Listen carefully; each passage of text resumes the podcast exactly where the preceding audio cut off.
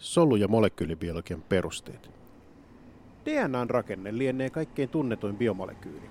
Kierteiset tikapuut, joiden poikkipuolet kertovat rakennusohjeet koko elämälle. Nämähän ovat tuttuja monista lastenohjelmista, peleistä ja kirjoista.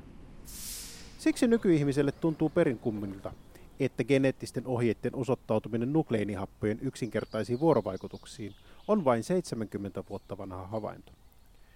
Päinvastaista voitaisiin helposti väittää terveellä järjellä. Suomen kielen kirjaimistossa on 28 kirjainta, joista 20 käytetään yleisesti. Siten voimme kirjoittaa erilaisia tekstejä veroilmoituksesta Lauri Viitaan käyttämällä koodia, jossa 20 merkkiä toistuu erilaisina yhdistelminä.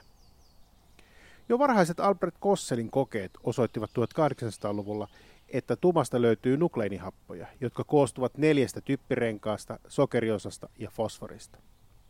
Mikäli tällainen 4 merkin koodi toistuisi kirjaimistossa, olisi viesti melko yksinkertaista. Pappa, kauppaa papu, akka pakkaa, apua. Siksi pitkään ajateltiin rakennusohjeiden periytyvän proteiineissa, jotka koostuvat sentään 20 aminohaposta, yhtä monesti kuin yleisesti käyttämissämme aakkosissa. Legendaarisessa artikkelissaan vuodelta 1953 herrat Watson ja Crick esittivät nukleinihappojen rakenteen. Artikkeli alkaa kohteliaasti. Me haluamme ehdottaa deoksiriboosinukleeinihapposuolan rakennetta. Rakenteella on uusia ominaisuuksia, joilla on luultavasti biologista mielenkiintoa. Monesti puhutaan artikkelin perustuvan Rosalind Franklin laboratoriosta luvasta viettyyn röntgenkristallografiakuvaan, jossa on epäselvä X-kirjaimen muotoinen kuvio. Kuitenkin samassa Nature-lehdessä oli itse asiassa 3 artikkelia DNA-rakenteesta, mutta tämä tarina on niin kiehtova, että se on pakko kertoa paremmin. Eräänä yönä vuonna 1952 väitöskirjan tekijä pakkasi DNAta paperinliittimin ympärille pitääkseen molekyylin suorassa röntgensäteen edessä. Tarkoituksena opiskelijalla nimeltään Raymond Gosling oli selvittää DNAn rakenne. DNA kierrettiin yli 30 kertaa liittimen ympäri, jotta havainto oli mahdollista, ja silti kokeita pystyttiin tekemään ainoastaan yliopistorakennuksen kellarissa ja ainoastaan iltaisin. Kiertämisen jälkeen Raymond avasi paperiliitintä hieman, jolloin DNA-rihma tiukkeni. Kuvia otettiin useita kymmeniä, ja 51. kuvassa havaittiin tuo X-kirjaimen muoto. Vastaavan näköistä sirontaa oli jo aiemmin havaittu proteiineilta, jotka muodostavat korkkiruuvimaisia helix-rakenteita. Kuitenkaan Rosalind Franklin ei uskonut kuvan olevan merkittävin tekijä DNAn rakenteessa, vaan kokeita jatkettiin kiderakenteen ja vettä sisältävän rakenteen selvittämiseksi. Rosalind Franklinin työtoverilla, Maurice Wilkinsillä, ei mennyt tutkimusryhmässä kovin hyvin. Rosalind halusi Marisin tekevän itsenäistä tutkimustyötä, kun taas Maris piti itseään lähinnä tutkimusapulaisena. Lopulta Franklin ei enää antanut Maurice Wilkinsin nähdä tutkimusryhmän tuloksia, vaan aikoi matkustaa niiden kanssa pois opinahjosta. Tällöin Raymond Gosling antoi kuvan 51 kopion Maurice Wilkinsille laitoksen käytävällä. Tämä tapahtui Rosalind Franklinin tahdosta eräänlaisena läksiäislahjana. Muutama päivää myöhemmin Maurice Wilkins näytti kuvaa Watsonille, joka tajusi välittömästi mistä on kyse. Olihan hänen työkaverinsa Crick julkaissut hiljattain teoreettisen artikkelin kierteisten rakenteiden röntgenkristallografiasta. Kuvasta voitiin päätellä kierteen olemassaolon lisäksi myös sen halkaisia, jolloin malli voitiin rakentaa helposti. Artikkelissaan Watson ja Crick eivät kuitenkaan väitä kuvaa omakseen, vaan esittävät mallin rakennetun julkaisemattomien havaintojen innoittamana. Samaan lehteen julkaistiin myös Franklinin ja Wilkinsin artikkeli, jossa kuva 51 avulla osoitettiin mallin olevan oikeassa. Rosalind Franklin jopa väitti koko homman sujuneen herrasmiesmäisesti, tukien toistemme olkia. Watson ja Crickin malli DNA-rakenteelle ei ollut edes ainoa kierteinen, mutta he pystyivät päättelemään oman mallinsa oikeellisuuden toisaalta edellä mainitun rakennekuvan ja toisaalta teoreettisen laskennan avulla.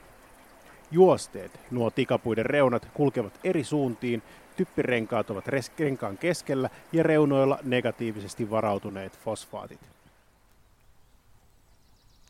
Vaikka monille biomolekyyleille tarkka rakenne on monesti kuriositeettinen yksityiskohta, on se nukleinihappojen tapauksessa elintärkeä.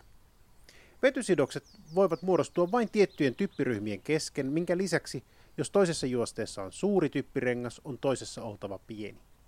Tätä kutsutaan komplementaariseksi pariutumiseksi. Siksi juosteiden toisiaan vasten olevat typpiryhmät, emäkset, ovat parreileja. Jos tunnemme yhden juosteen, tunnemme toisenkin. Tätä käytetään hyväksi niin DNAn kopioinnin, eli replikaation, geenien luennan RNAksi, eli transkription, kuin esimerkiksi geenisaksien toimintaperiaatteen yhteydessä. Muuttaessani 15 vuotta sitten Yhdysvaltoihin pääsin ensi kertaa työskentelemään toden teolla nukleiinihappojen parissa. Vasta tuolloin minulle valkeni, kuinka kätevä työkalu komplementaarinen pariutuminen on. Voin suunnitella ja tilata muutaman 10 nukleotidin pätkiä ja liimata niitä toisiinsa. Saatan leikata geenejä entsyymeillä ja liimata niihin haluamiin lisäosia.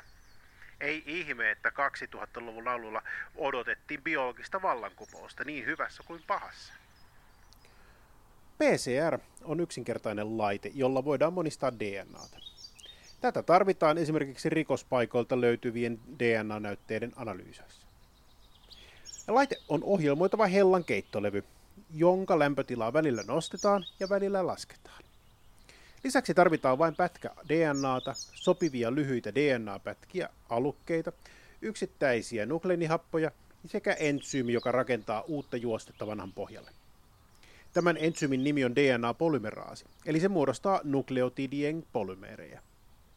Kun DNAta lämmitetään, kaksoiskierrettä ylläpitävät vetysidokset katkeavat, jolloin koeputkessa olevasta kaksoiskierteisestä DNAsta tulee 2 yhden juosteen pätkää. Tällöin alukkeet, jotka ovat jonkun DNA-näytteen osan kanssa identtisiä, voivat tarttua tutkittavaan DNAhan, varsinkin kun lämpötilaa alennetaan.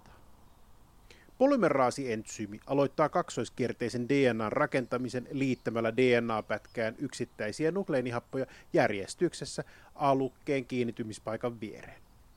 Lopulta on yksittäisestä kaksoiskierteisestä DNAsta syntynyt 2 identtistä kopiota, jolloin lämpösyklejä lisäämällä voidaan helposti tuottaa suuriakin määriä DNAta myöhempiin tutkimuksiin. Mikäli monistettavana on koko perimämme, kuten päivittäisessä solujakautumisessa tapahtuu, on tilanne hieman monimutkaisempi. Solumme eivät onneksi kuumene tarpeeksi kaksoiskierteen avaamiseksi.